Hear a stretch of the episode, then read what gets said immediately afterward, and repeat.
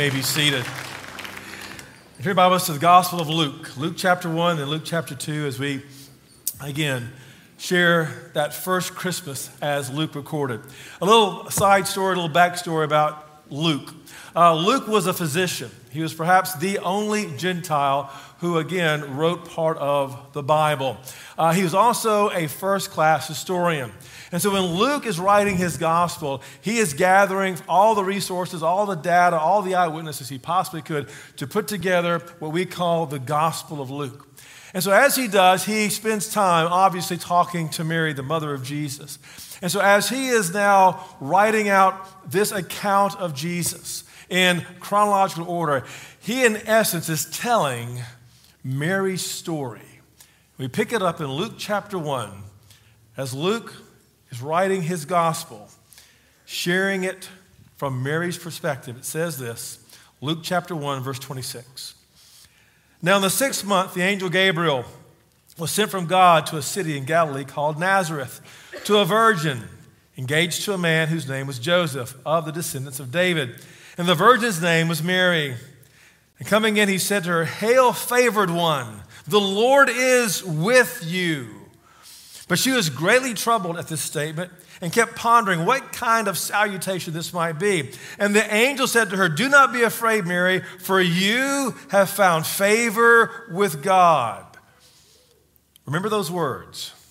You have found favor with God. And behold, you will conceive in your womb and bear a son, and you shall name him Jesus. And in Luke chapter 2, verse 1, now it came about in those days that a decree went out from Caesar Augustus that a census be taken of all the inhabited earth. This was the first census taken while Quirinius was governor of Syria. And all were proceeding to register for the census, everyone to his own city. And Joseph also went up from Galilee, from the city of Nazareth to Judea, to the city of David, which is called Bethlehem, because he was the house and family of David, in order to register along with Mary, who was engaged to him and was with child. And it came about that while they were there, the days were completed for her to give birth. And she gave birth to her firstborn son. And she wrapped him in cloths, laid him in a manger, because there was no room for them in the inn. In the same region, there were some shepherds staying out in the fields and keeping watch over their flock by night. And an angel of the Lord suddenly stood before them, and the glory of the Lord shone around them, and they were terribly afraid. And the angel said to them, Do not be afraid. For behold, I bring you good news of a great joy, which shall be for all the people. For today, in the city of David, there has been born for you a Savior, who is Christ the Lord. May the God who inspired these words now speak to us as we look at Jesus, the reason for the season. Let's pray. Now, Heavenly Father, I pray your blessings upon us. I pray, oh God, you'll speak grace and truth to us. By your word and by your spirit, we pray this in Jesus' name. Amen.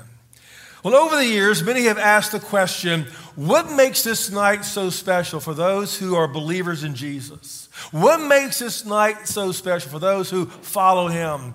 And though there are many answers to that question, I will argue that some of the best answers, again, begin with the fact that we celebrate this night. We love this night because this is a part of God's plan.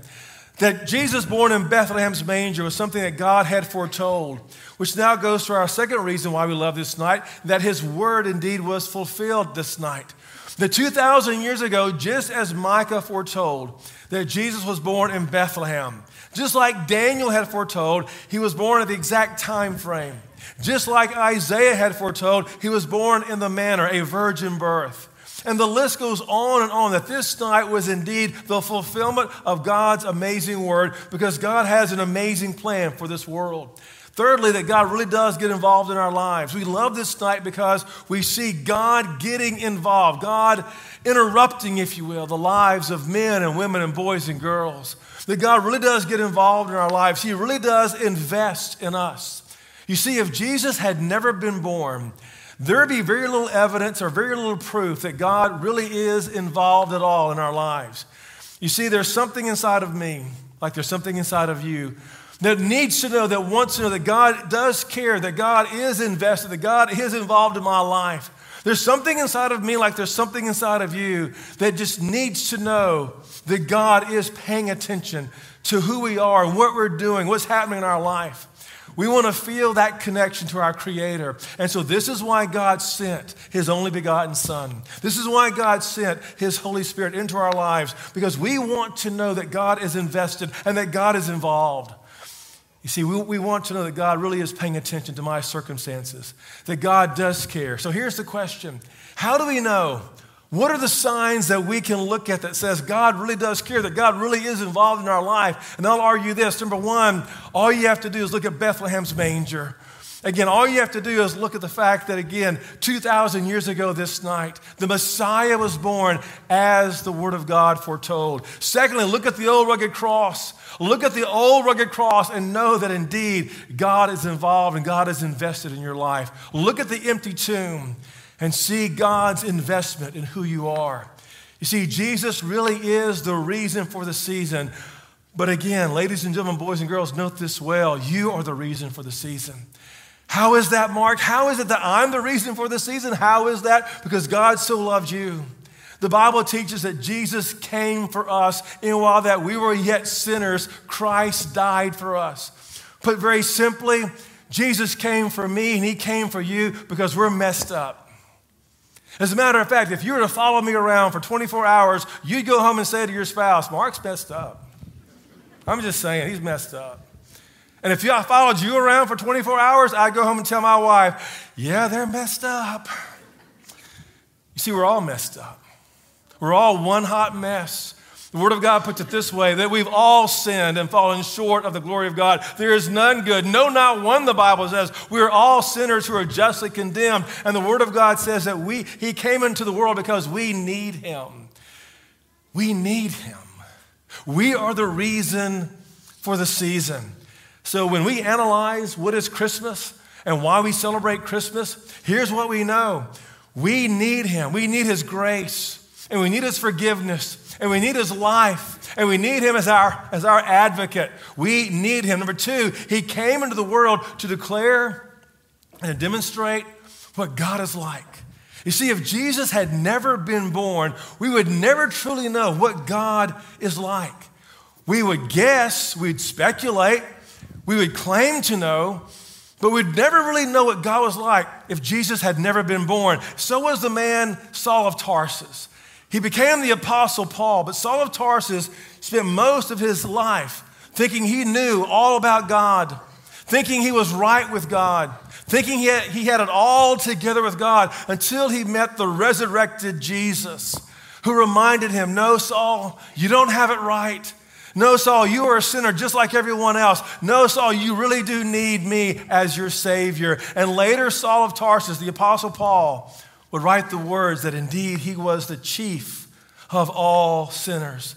And he would later write, Thanks be to God for his indescribable gift.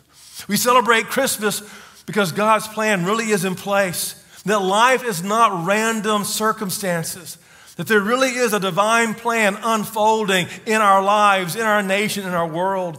And as followers of Jesus, we get to be a part of that. You see, Christmas reminds us that sometimes God really does interrupt our stories.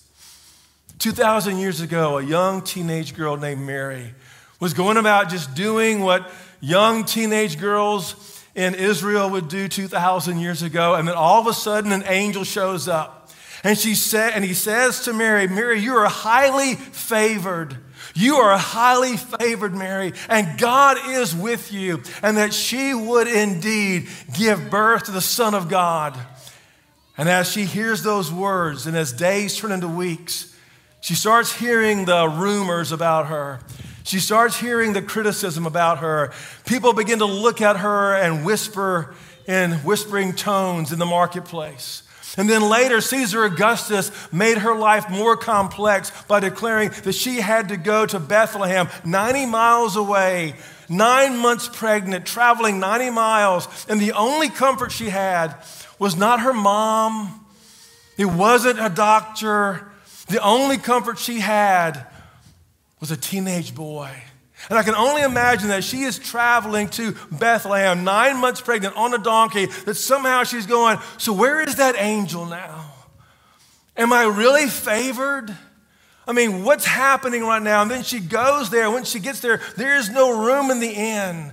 And so she has to give birth in a stable. And later, King Herod would send a search and destroy team to kill her infant son. And yet, those words, I'm sure, were still ringing in her ears. You're highly favored, Mary. Later on, Joseph would have his life interrupted. Again, he would hear the rumors, he would hear people talk, he would hear the criticism as he again had to hear the news from Mary that she was with child and he knew it wasn't his. He hears the gossip. Later, the Magi, the kings of Persia, their lives would be interrupted as they calculated when the Messiah would be born after looking at Daniel's prophecy. And they make their way to Bethlehem. They make their way to Jerusalem, and there they're facing hostile conditions, possibly even death from King Herod. Yet, in all of this, in all of this, in all of the loneliness, all the rejection, all the hostile circumstances, God's plan is being fulfilled just as He declared. For this child that Mary would give birth to would grow up and say the words that no one else would ever say. He would say to see him is to see God, to know him is to know God, to believe in him is to have everlasting life. He would do the works that no one else had ever done. He would raise the dead, give sight to the blind, calm the storms, cause the lame to walk. And then at the age of 33, this Jesus, this one born in Bethlehem's manger, would be falsely accused and falsely arrested and condemned to a cross. And Mary would watch her oldest son be executed on a cross because he proclaimed to be God the Son the worst possible thing happening, happening to the greatest person who ever lived. And as she sees her son being crucified and tortured and spit upon, once again those words, Mary, you are highly favored, is burning in her ears. But on the third day after his death, something happened that changed everything. This one that she placed in a manger, this one that she watched die on a cross, now has risen from the grave, now rose from the dead to bring life to all who would indeed believe in him. You see, for Mary, her story, her life was interrupted so that redemption could occur. Ladies and gentlemen, boys and girls, you see, she learned that hope is trusting, not in your circumstances, not in what you see, not in the things that happen, but hope is trusting in God's plan that you have been invited to be a part of. That hope is knowing that God really is at work in spite of the circumstances, in spite of what you may see today. He is working in your life.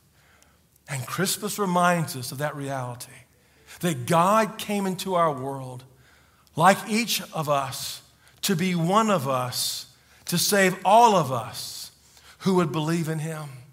See, Christmas is the reminder that God so loved the world that He gave His only begotten Son. That whosoever believes in him does not perish but has eternal life. You see, God interrupts our lives to bring us life. And for those of us who are dying, which is all of us, that is the greatest gift of all. May that be your story. For this is the reason for the season. His gift to you, eternal life, really is the reason for the season.